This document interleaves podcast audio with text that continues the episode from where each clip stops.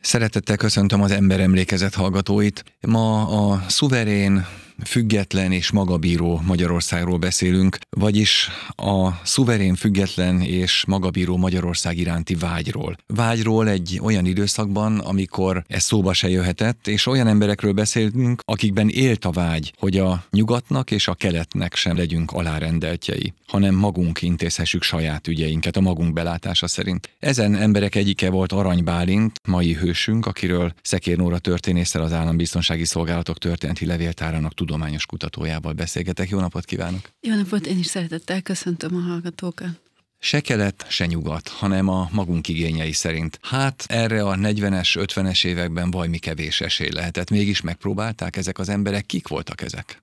Amikor az esélyek teljesen lenullázódnak, az lényegében 45 után formálódik így. Persze már előtte azért megvannak az előzmények, de ez a társaság, Arany Bálint az egyik kiemelkedő tagja, ők lényegében a két világháború között formálódtak egy közösségi, egy egységes közösségé. Egy olyan időszakban, amikor azért ez a szuverén, független és magabíró Magyarország azért az államhatalomnak is ideája volt. Horti Magyarország, a Betlen és a többiek nagyjából ezt tűzték ki célul, akkor, amikor egyébként a hitleri Németországnak kellett ellenállni, először még a 30-as évek végétől és a 40-es években.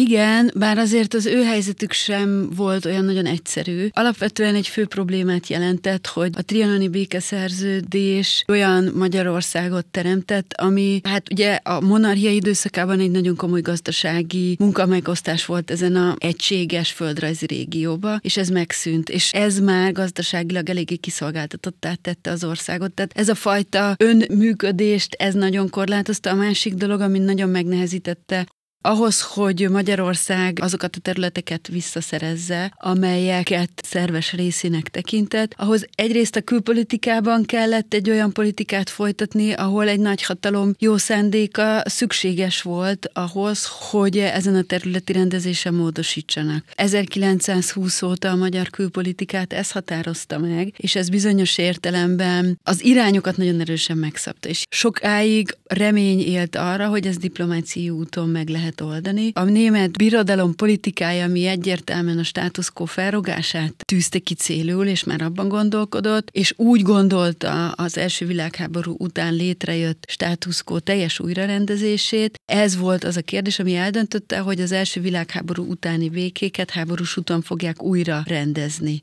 ez egy olyan helyzet volt, amikor egy háborús helyzetbe kerül Európa, akkor azért nem lehet azt mondani, hogy békeidők viszonyai vannak, és ez is nagyon befolyásolta azt, hogy igazidási kényszerben volt a nagyhatalmakhoz Magyarország. És Arany Bálint ebben az időszakban mi mellett köteleződik el? Hogy Magyarország reménykedett és várta a területi döntésnek egy felülbírálását, amit ő önerőből persze nem tudott megtenni. Ez nem azt jelentette, hogy teljesen feladták volna a szuverén politikát, akár külpolitikában, akár a belpolitikában, de akkor, amikor a nagypolitika szintjén ennek nagyon korlátozottak a lehetőségei, akkor Magyarországon ennek a gondolatnak a kultúrában nagyon megerősödött a támogatói bázisa, vagy azt mondanám inkább, hogy a szellemi előkészítése, meg a szellemi végig gondolása ennek a lehetőségnek. És ez nem azt jelenti, hogy akkor teljesen elzárkoztak volna a politikai megoldásoktól, de annak a realitásával nem voltak hajlandók ütköztetni bizonyos értelemben ezt a szuverén gondolatot, hanem ettől függetlenül egy kulturális alapon végig gondolt szuverén Magyarország kép köré szerveződött lényegében ez a társaság. Ez a társaság, ez a Magyar Testvéri Közösség? Mhm. Is. A Magyar Testvéri Közösség az egy olyan titkosan működő társaság, ami én azt gondolom, hogy már egy szellemiség szülte. Ennek a gondolatnak a közvélemény elé vitele, a megvitatása, hogy ez valóban a közgondolkodásban érvényt szerezzen, borzasztó fontos volt, hogy ez nem titkosan vagy konspirációsan kellett ezt végig gondolni, kigondolni. Egyszerűen egy generáció nagyon nagy részének vált az egyfajta szellemi igényévé, de ugyanakkor akkor viszont ezen pallírozódott egy generáció, egy nagyon erős generáció, a népi mozgalom, amit kifejezetten ki kell emelni, aminél a nyílt nyíltság, meg a közvélemény előtt vállalni ezt a gondolatot, ez alapvető kérdés volt. Az, hogy emögé a gondolat mögé szerveződött egy olyan kapcsolatrendszer, ami egyébként az egymás segítését, ennek a gondolatnak az érvényre juttatását adott esetben egy háttérből működtetett kapcsolatrendszeren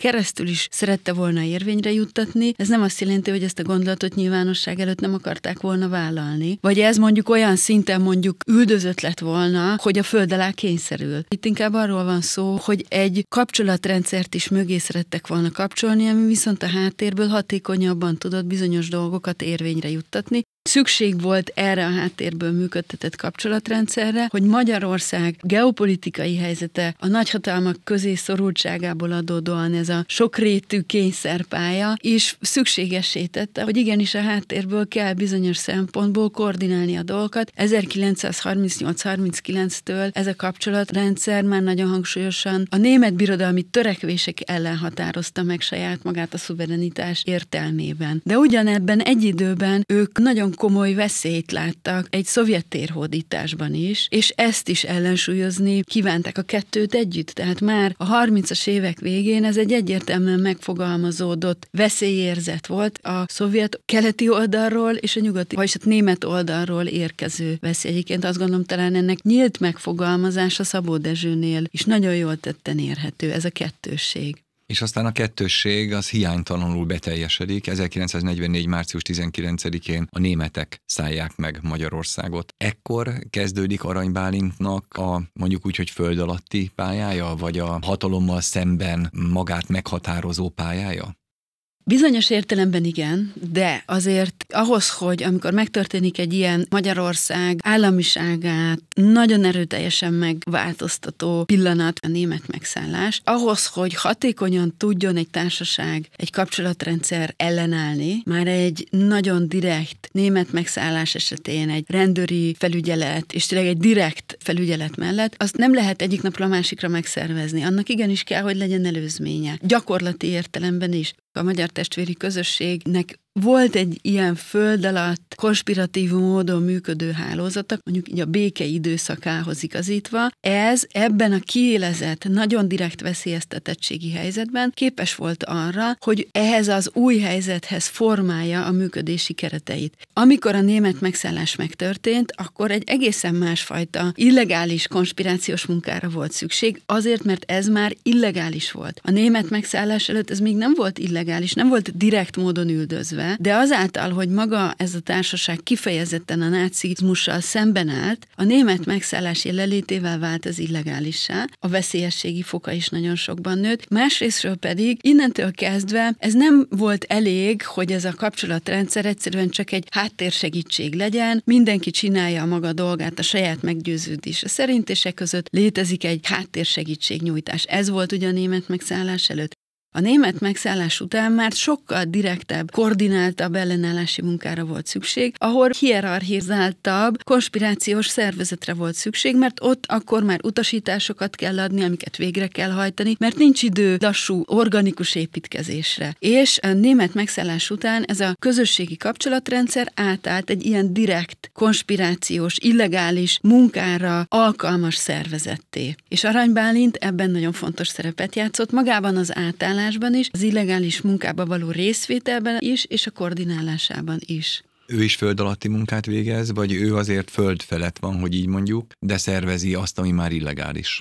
a német megszállástól kezdve részt vesz az illegális munkában is, de nem olyan formában, mint sokan, akik menekülésre kényszerülnek. Tehát illegalitásba kell vonulniuk, mert elfogató parancs van mondjuk ellenük. Arany Bálint ellen nem volt elfogató parancs, ami egyébként nagyban megnövelte a mozgásterét, tehát ő legálisan élhette tovább az életét, de a föld alatt olyan tevékenységeket vállalt, olyan tevékenységekbe folyt bele, amik, hogyha kiderülnek, abban a pillanatban nem, hogy elfogatási parancs, hanem adott esetben azonnali kivégzés történhetett volna. Amíg tudták úgy végezni a munkát, hogy nem buknak le, nem lepleződnek le, addig a mozgásterük sokkal nagyobb.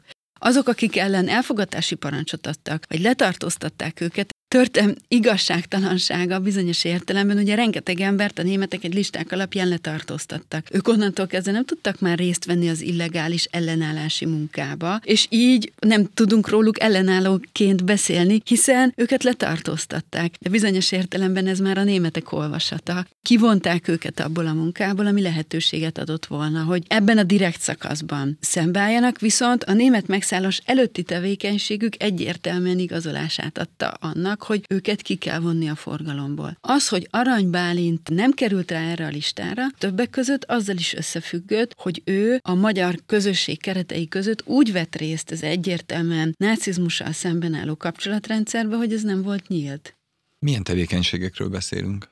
Milyen nőkember volt. Volt egy mérnökökből álló csoportja, szabotás akciókban próbáltak részt venni, és onnantól kezdve, amikor már nagyon közeledett az ostromnak az előkészülete, próbálták a hidak felrobbantásának a lehetőségét megelőzni. Különböző hát kapcsolatrendszéken keresztül meg tudták szervezni a hidaknak a tervrajzait, és akkor ez alapján próbálták a előkészületeket megtenni, akadályozni, nehezíteni a németek előrejutását, elsősorban tényleg az infrastruktúra befolyásolásán keresztül. 1944. decemberében Budapestet körülzárja a szovjet vörös hadsereg. Elkezdődik Budapest ostroma, ő Budapesten éri át az ostromot? Igen. Amikor megérkeznek a szovjetek, akkor ez a rendszer szinte automatikusan átáll a szovjeteknek az akadályozására. Azért kérdezem ezt így, mert hogy aki szuverén Magyarországot akar, az nyilván nem akar német megszállás, de szovjet megszállás sem akar. Igen. Nagyon fontos kérdés, és nagyon bonyolult. Ha csak egy példát említsük, ugye sokszor lehet olvasni ilyen megközelítéseket, hogy hát Bajcsi Zsilinszki Endre, aki az ellenállásban ugye részt vesz, a szovjetekkel való együttműködésben gondolkodott Budapest ostromához kapcsolódóan, akkor hogy lehet róla úgy beszélni, mint egy, egy nemzeti hősről. De a németek kivégezték, de ez egy borzasztó nehéz dolog. Itt nem arról van szó, hogy Bajcsi Zsilinszki adott esetben szovjet barát lett volna, csak azért, mert ebben a háborús helyzetben úgy látta, hogy hogy a szovjetekkel való együttműködés Budapest ostroma kapcsán lehetőséget ad arra, hogy a háborús összeütközéseket, azt az ostromot, ami rettenetes és óráról órára halálos áldozatok sokaságát jelenti, azt le kell csökkenteni. Amilyen módon csak lehet mindenképpen le kell rövidíteni, mert emberéletek ezrei múlnak rajta. Szovjetekkel összehangolni az ellenállás erőit azért, hogy a német hadsereg és a szovjetek összeütközését minél rövidebbre lerövidíteni. Ez is az ellenállás része volt, és ezt a szovjetekkel való együttműködésben lehetett, de ez még semmi esetre se jelenti azt, hogy akkor ők a szovjet rendszer előkészítésén dolgoztak volna. Ők emberéleteket akartak így menteni, Budapestet akarták volna így tehermentesíteni, mondjuk így. Meg hát az egész országot a harcoktól az, ami itt a német megszállás és a szovjet megszállás időszakában, tehát amikor Budapest és Magyarország ostrom területté vált, ez olyan szintű rettenetes szenvedést jelentett az itt élő embereknek, amit igazából nagyon nehezen tudunk mi józan észre felmérni, mert ez valami borzasztó volt ezt rövidíteni. A másik annantól kezdve, hogy a németeket sikerült kiszorítani. Szépen lassan állt fel a közigazgatási rendszer, az államiság, a szovjeteknek letett fegyverek és a megkötött fegyverszüneti megegyezés egyértelművé tette, hogy a szovjetek ellenőrzése alatt fog talpra állni a magyar államiság. Ugye a Szövetséges Ellenőrző Bizottság ezt ellenőrizte egyértelműen szovjet fölénnyel. Ez egy olyan helyzet volt, ami ellen lehetett ágálni, de ez egy eldöntött kérdés volt. Tehát ezt nem magyar Magyarországon döntötték el. Ez a nagyhatalmi politika eredménye volt, a második világháború kimenetelének az eredménye volt, ami ellen nagyon sokat nem lehetett tenni. Ez realitás volt, amit kénytelen, kelletlen tudomásul kellett venni. Ez most nem azt jelenti, hogy innentől kezdve ők visszahúzottak, és azt mondták, hogy várjuk a sorsunkat, hanem ebből a helyzetből megpróbáltak amennyi lehet kihozni. A 45 utáni politikai generációval kapcsolatban sokszor elhangzik a naivitás kérdése, hogy most naívak voltak, mert adott esetben vállalta mondjuk a kisgazdapárt azt a szerepet, hogy kormányba lép.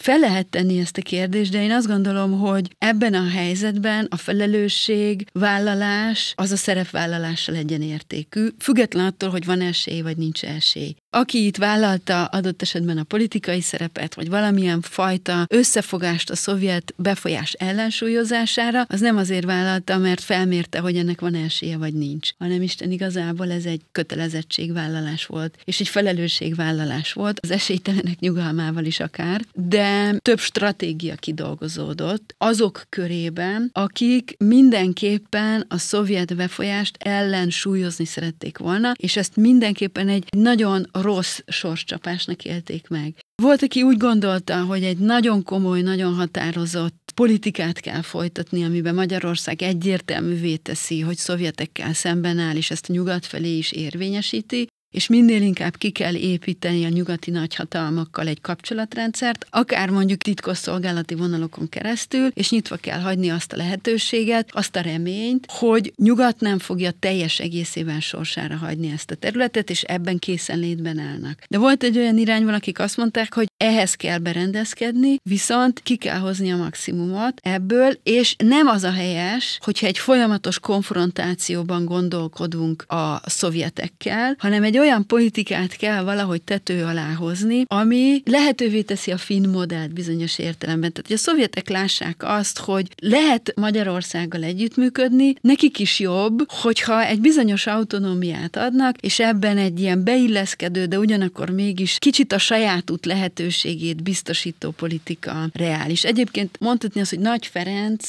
ezt képviselte. Tildi is, bár ő azért sokkal több kompromisszumra hajlandó volt, mint amit már a saját út kategóriájába beletartozott volna. És Arany Bálint, aki mérnökember, tehát nyilván a kiszámíthatóság híve.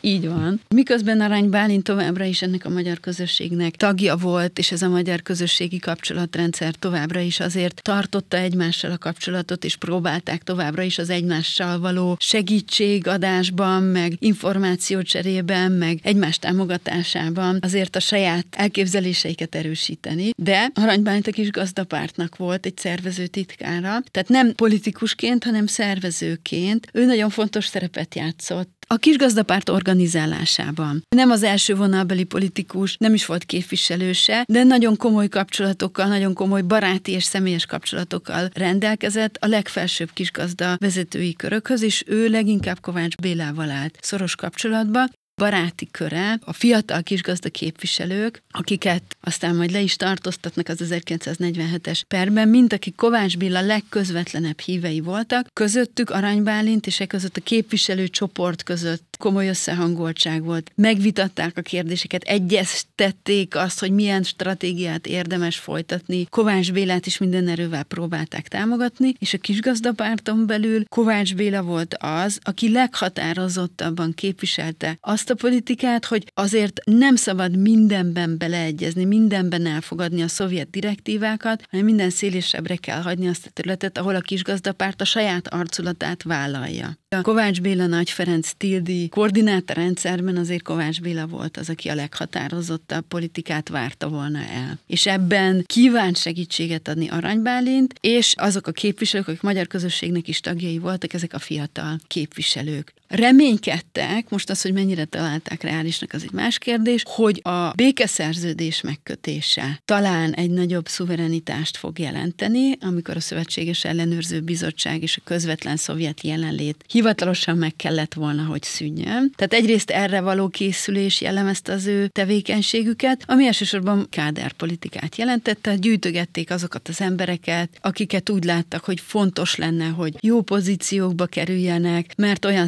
szellemiséget képviselnek, ami garanciát jelenthet egy tisztességes magyar politika képviseletére. És a másik dolog, a háborús bűnösök számon kérése, az egy feladata volt a magyar kormánynak és a békeszerződés aláírásának egyik előfeltétele, és ennek része volt az is, hogy a közigazgatásban dolgozó személyeket mondjuk úgy átvilágították, és akik a háborús bűnösség vágyával, vagy bármiféle kollaborációval vádolhatók voltak, akkor azok adott esetben le is veszthették a munkához való jogot. De az igazoló bizottságok munkájában már nagyon sokszor a kommunista párt érdekei érvényesültek, és nem feltétlenül igazságos döntéseket hoztak. És ők úgy gondolták, hogy abban kívánnak segíteni, hogy ebben az igazoló bizottságban minél inkább ellensúlyozzák a kommunista párt politikai érdekeinek a befolyását. Ez személyekre szabottan, tehát tényleg egyéni szinten próbálják ellensúlyozni azt és menteni így az embereket. Mikor tartóztatják le Arany Bálintot Kovács Bélával együtt, vagy abban az időben? Azzal az ügyel összefüggésben, de előbb. Ő azért ennek a közösségnek is, a kisgazdapártnak is olyan személyisége volt, aki sokat mozgott, és az állambiztonság ezt a társaságot megfigyelte, tehát Arany Bálintot nagyon hamar követték, már 46 őszén szinte folyamatosan megfigyelték, követték az utcán, tehát pontosan ismerték a mozgását, és azok közé tartozott, akiket első körbe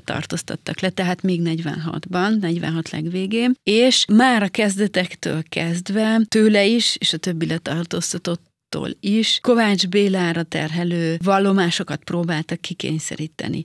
Egyébként, amikor őket letartóztatják, nem is tudják pontosan, hogy mit akarnak tőlük, tehát azért ők illegális dolgokat nem műveltek, kapcsolatokat tartottak egymással, és a nyílt politika szintéren is vállalhatóan próbálták erősíteni a kisgazdapártot. Tehát, hogy ebben semmi illegális nincsen. Nagyon hamar Arany Bálint számára világossá vált, hogy ez az egész koncepció, az ő kihallgatásuknak az iránya, az a kisgazdapárt vezetőinek és elsősorban Kovács Bélának a lejáratását célozza. A börtönből próbált is kicsempészni leveleket, hogy figyelmeztesse Kovács Bélát és a kisgazdapárt vezetőségét, hogy baj van, készül ellenük valami, Hát ez a levél nem jutott ki, mert elkapták, Olvastam egy visszaemlékezést, amelyben egy fogoly írja azt, hogy Arany Bálint jött velem szemben, alig ismertem rá.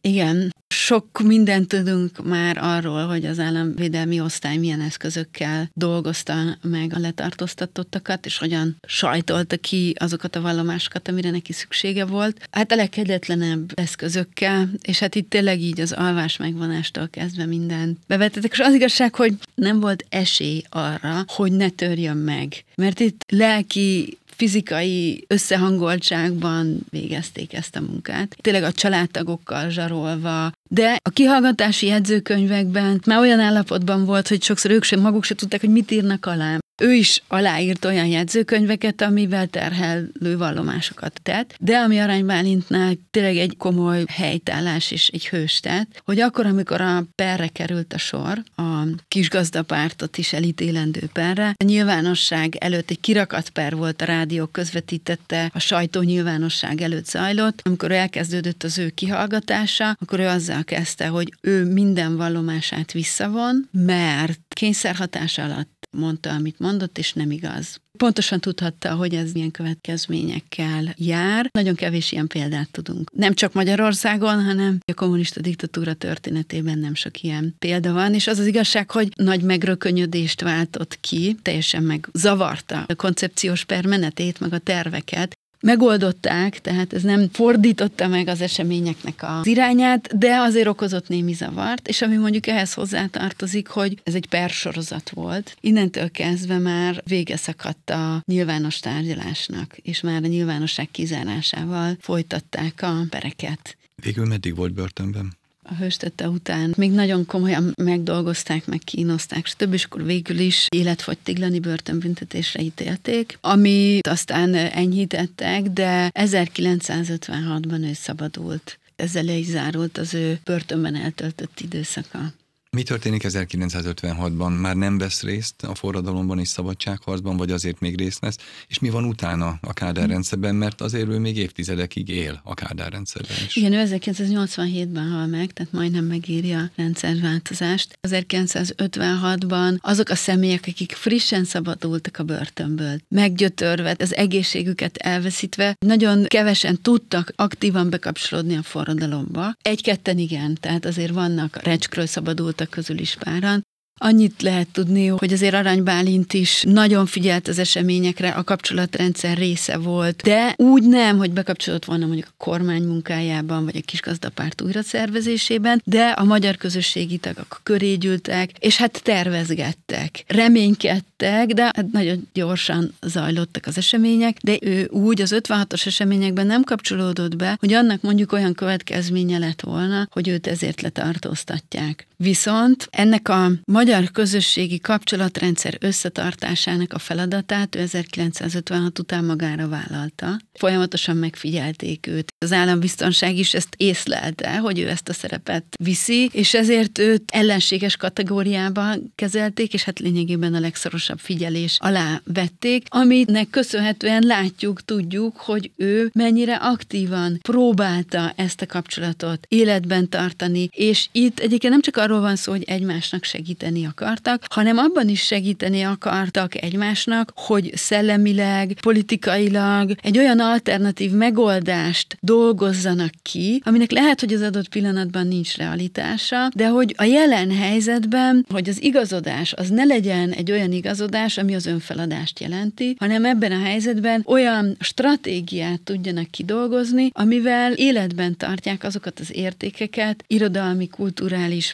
mentalitásbeli, szemléletmódbeli értékeket, ami a megoldás lehet akkor, amikor már ez a rendszer összeomlik. Tehát egy kicsit már a jövő generációjába is gondolkodtak, és ehhez tartozott a határin túliak ügyeinek felszínen tartása, az ő segítésük, és hát egyáltalán igazából ez egy olyan munka volt, amit a legális térben érvényesíteni kell ennek a függetlenségi gondolatnak a megmaradását.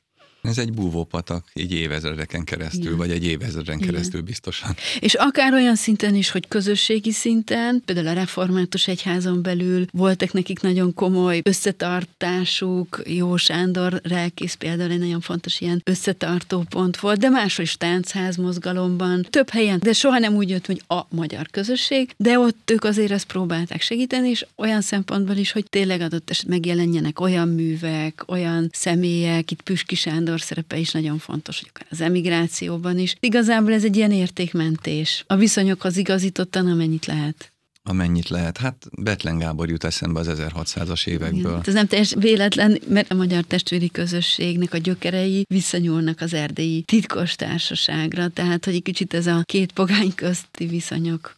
Igen, Betlen Gábor valahogy úgy fogalmaz, hogy nem mindig lehet mindent megtenni, amit kell, de mindig mindent meg kell tenni, amit lehet. Igen, hát, hát a, lényegében ez volt az arszpolitikájuk. Nagyon szépen köszönöm a beszélgetést. Köszönöm. Kedves hallgatóink, az elmúlt percekben a szuverén, független és magabíró Magyarországról, pontosabban ennek a vágyáról beszélgettünk, és arról, hogy mi mindent tehetett ezért Arany Bálint az 1940-es években, az 50-es években, meg aztán utána is beszélgetőtársam Szekér Mura történész volt az Állambiztonsági Szolgálatok történelmi levéltárának tudományos kutatója. Köszönöm, hogy meghallgatták az ember emlékezetet, ha tetszett, akkor keressék továbbra is a honlapokon. Horváth Szirárdot hallották viszont hallásra.